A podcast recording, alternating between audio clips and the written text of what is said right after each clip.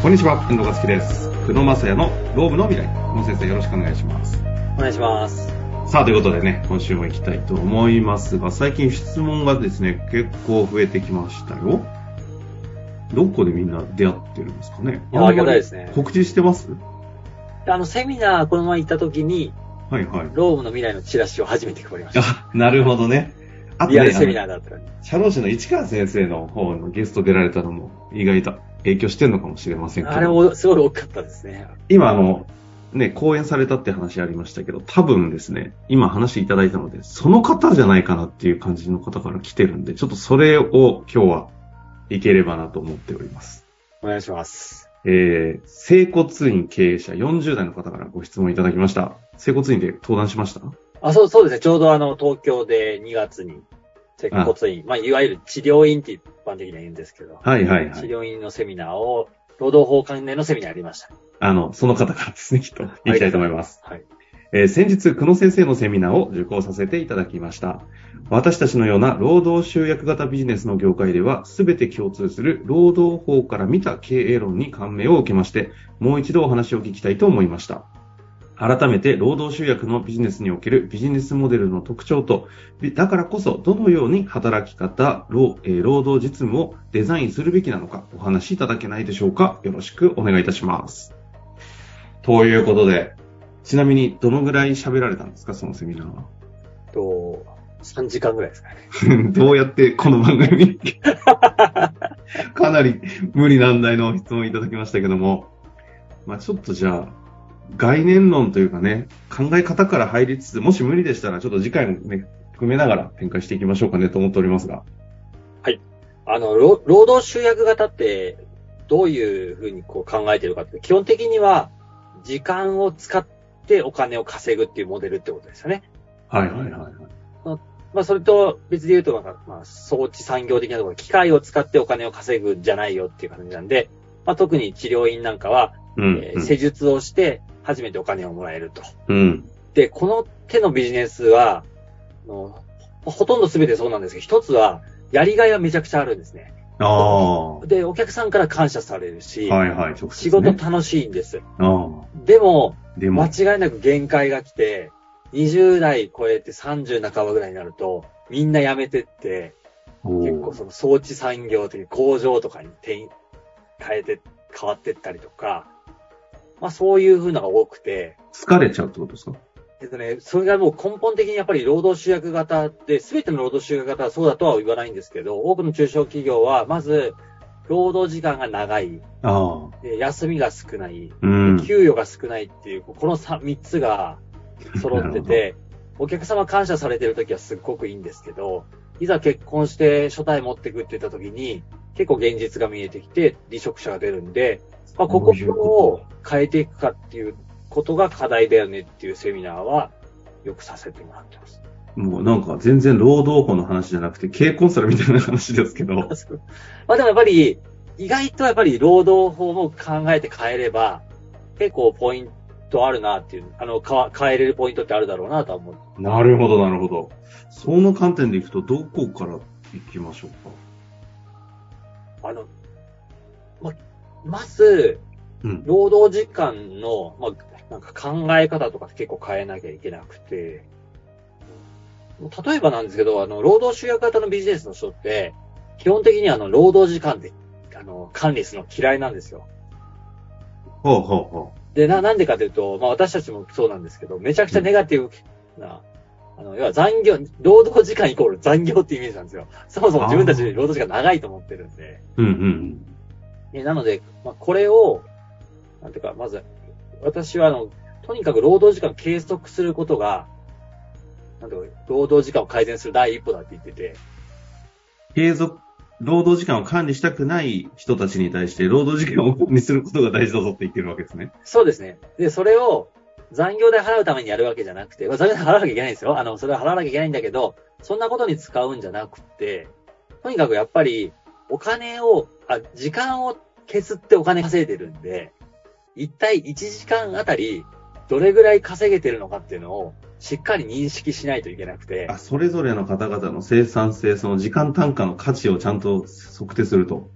そう。で、すごく単純なんですけど、あの、治療院って、売り上げイコール、まあ、粗利というか、だから仕入れがほとんどないので、まあ、1ヶ月120万円稼げ、稼いでるといえば、120万円そのままお金が入ってくるんですね。うんうんそれを時間で割ればですね、1時間あたり、まあ、それはもちろん、あの、あの、間接業務の時間とかもいろいろあると思うんですけど、まあ、それ入れ込んで割ればですね、1時間あたりの稼ぐ力って見えるじゃないですか。うん。はい、はい。で、これを、あの、持った上で、A 店舗、B 店舗の稼ぐ力ってそうすると見えるじゃないですか。どの店舗がうんうんうん稼ぐ力があるのか。でもっと言うと、時間あたりとかにね、それも分析にかけるんですよ。なるほど、なるほど。そうすると、ねどの時間帯がお金が儲かるかってよくわかるし、あもっと言うと、どのメニューが時間あたり稼ぐかっていうのがわかるんですよ。とにかなるく、時間削ってお金稼いでるわけなので、どの時間帯が稼ぐ時間なのか、どのメニューが稼ぐ時間なのか、どの店舗が稼ぐかっていうのが、労働時間を残業代払わなきゃいけないからって言って稼いで、あの、計測して、見ないっていうことを結構やってる人が多いです。あなーるべく、なるほどもうしまっちゃおうみたいな。あ。なるほどね。あの、ブラックボックスに放り込んでしまって、現実を見てないと。見てない。ただ、実態は、確かに、その、売り上げが上がる時間、商品、っていうかゴールデンタイムみたいのがあり、そうですね。その、ゆ優秀商品な、金稼ぎ商品があり、そう。で、そういうスタッフの方もいるし、というところをどうやって可視化するかと。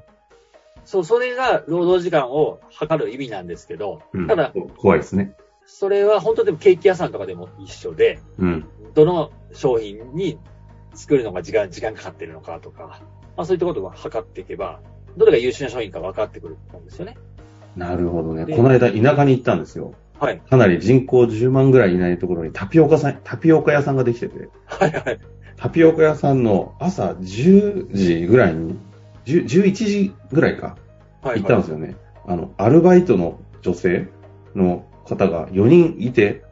はい誰もこの時間行かねえだろうって時間に張り付いてて、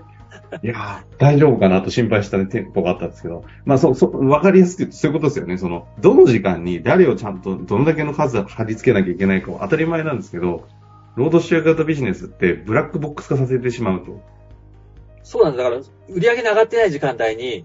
労働投入しまくってるわけですよね。それ儲かるわけないよねって話になるんで。で、これ結構本当に大事で、例えば、あの、労働集約型のビジネスで、今、これ上げたときに、あの、どの商品が最もコスパがいいかってわかるじゃないですか。うん。で、治療院ってやっぱりサイズの割にメニュー多すぎるんですよ。ああ。それやめた方がいいと僕話してて。うん、メニュー多いって実は、あの、労働って、労働時間のコストだけじゃなくて、教育のコストも全部入ってるはずなので、ああ。対して売り上げも上がってない、時間あたりも稼がないメニュー、そしてお客さんからも逆に言うと選ばれてないメニューに対して、ものすごい多くの労働時間が投入されてるので、はいはい。これやめた瞬間に、普通に考えたら、まあ、時間空くんで、人気メニューのメニューを売った方が、これは売り上げ上がるよねって話になるんで、で確かに。そうで、労働時間長い最大の要因は、損益分岐点クリアするとか、従業員の売り上げ、従業員の給与を払うために、売り上げを上げるために労働時間をエクスパンドしてるだけ、あの、広げてるだけなので、単純に他の方法でうまく売り上げが上がるんだったら、まあじゃあ帰っていいよって話になるので、うんまあうんそうやって労働時間短くしていくしか実はないんでなるほど、なるほど。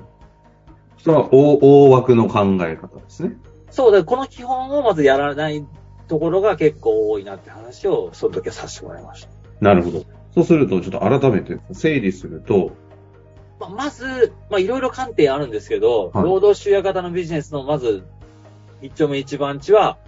労働時間を、まず、計測すると。けそこが一丁目か。はい。うんそうなんです。で、もちろんそれで、まあ、そのためにデジタルのシステムとか入れて、うん。で、まあ、店舗ごと、メニューごと、時間帯ごとの、時間あたりの採算っていうのを、うんまあ、ざっくりでもいいので、見ていくっていうのは大事なんですね。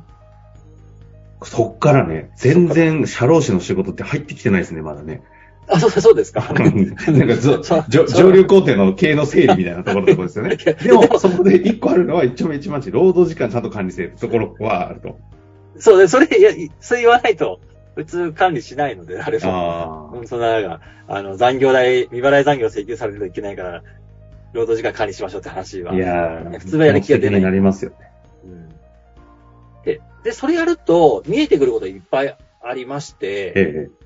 例えばですけど、あの、労働集約なんで時間削って稼いでるので、はい手待ち時間が多いっていうのはやっぱり最大のリスクなんですよね。要は、と、従業員が張り付いて、さっきのタピオカ店じゃないんだけど、4人い るんだけど、3人動いてないとか、うんうんうん4人動いてないのが最悪の事態なんそうでで、すね。なので、まあ、一つは、まあ、やっぱり最後、これ経営の話になっちゃうけど、集客がすごい頑張んなきゃいけなくて。うん。だから治療院で言うと、今大体予約制、予約制を僕は推進してるんですけど、予約の時間にちゃんと従業員貼り付けておいて、まあ予約をやっぱ満帆にしていくっていうのはすごい大事になります。基本中の基本ですけどね。確かに。でも、これ、どの時間帯が予約が入りやすいのかとかって、意あ外と分析できてないじゃないですか。いや、確かに。うん。だからタピオカ店も、どの時間帯が混んでるか理解ができてないので、朝早く貼っ付けちゃってるんですうけどんうんだから、逆に言うと、あの、まあ、よくこれ、笑い話の話するんですけど、治療、治療院って、あの、こう一番売れる商品なんだと思いますかって話するんですけど、ちょっと待ってください。治療院が一番売れる商は品、い、接骨院に行って売れる商品、売れる商品売れるサービスですかね。全然わかんない針。とかマッサージとか、そういう。ええじゃ、ぜ全然見当もつかないですね。な、なんだろう。え、その、ちょっとうん。夜6時の予約予約枠っていう、ちょっちょっとわかるかい と、ふざけた。なんすか、それ。商品で、ね、メニューってよりも、そこサがービス一番ってことですか一番人気なんですよ。人気メニュー。あ、人気、需要としてね、需要として。仕事終わりとか、そうです。今日一日最後ちょっと、ちょっとならし、あの、やってから帰ろうかな、みたいな。そう、まあ、なんなら週末とかさらに人気ですよ。ああ、で、で、その時間帯にでも、あの、人がいっぱいいるから大事だし、うん。でその時間取れてんのに、なぜかや、なんかその、メニューが10個ぐらいあって、全然儲からないメニューとかがあったら、お金使ってやってるのに、なんかそのタピオカで言えばめちゃくちゃ安いやつだけ売れてるはいはいはいはい。やっぱり高い商品の人気メニューを売った方が、お客さんの満足度も上がるよね、みたいな話になる。なるほど。なんかそこが結構その時間と、労働法を使って稼ぐというか、収益化を上げるというところがポイントになる。え、これはあれですか ?18 時枠以降がや、あの、に、すごいっていうのは、そのもう定説であり、整骨院治療院はもう常識なんですかね。常識、あの、でも、これもでもいろいろ考えなきゃいけなくて、地域によるんですよね。例えば、あオーフィス街のところは多分、とか、あの、そういったところは成り立つかもしれないんだけど、ちょっと片田舎になると、逆に、えーお客さん層が高齢者に近かったら、逆に朝の時間帯の方が人気かもしれないですよね。朝だったり、あの、銭湯行く前の時間帯にちょっとい一回ちょっと揉んでもらってから行くみたいな。そうですね。この辺はね、地域性を踏まえてってことですかね。そうですね。で、そうすると今度、結局なんで労働時間長いかって立ち返ると、うんあのお客さんが何時に来るかわかんないから待ってよっていう発想になると、とにかく来るかもしれないから、長く開けとこうって発想になるんで、なりますねそれで労働時間長くなるんですよ。来た時にいないと困るから、とりあえずいてもらおう戦略ってことですね。そうです、そうです。で、それをやっていくと従業員がどんどん疲弊していくので、うーん。だから自分たちの地域で強い時間帯、強いメニューっていうのを一旦見直して、おーまあ簡単なこと、僕が言う言うのは簡単なので、やるのは大変だとは思うんですけど、で、そこから労働時間見直したりとか、あの、休憩時間見直したりとか、だから休憩時間を隣の治療院に合わせずに、強い、例えば12時から1時が意外と取れるんだったら、逆にそこ、そこはやっちゃうとか、そんあなあ。ことも考えられるよねっていう話なんですね。なるほどですね。やっぱりこのご質問ね、3時間話したセミナーをね、やったんでね、今日はもうこのあたりでお時間近づいているんですけ ど、ここからですよ。なので、どのように残業とかを管理し、あと、今で言うとどうなるんですか有給休暇をどのように管理し、うん。あたりが、なんかどう具体的に落とすかっていう話をしていかないと、え久能先生、そうは言ってもですよって話になりそうですので、ちょっと次回ここ、でできますかねあ大丈夫です。はい。じゃあそこをですね、来週行きたいなと思いますので、要は大きくいくと、労働集約型ビジネス、人が40代に向けて疲弊してってやめてしまう、これをどうやって改革していくのかというのを労働法的に、今度は有給とかね、残業というものをどう考えていくかっていうのをどうデザインするか、ところだと思いますので、ちょっとやっていきたいなと思います。来週楽しみにしていてください。りがとうございました。ありがとうございました。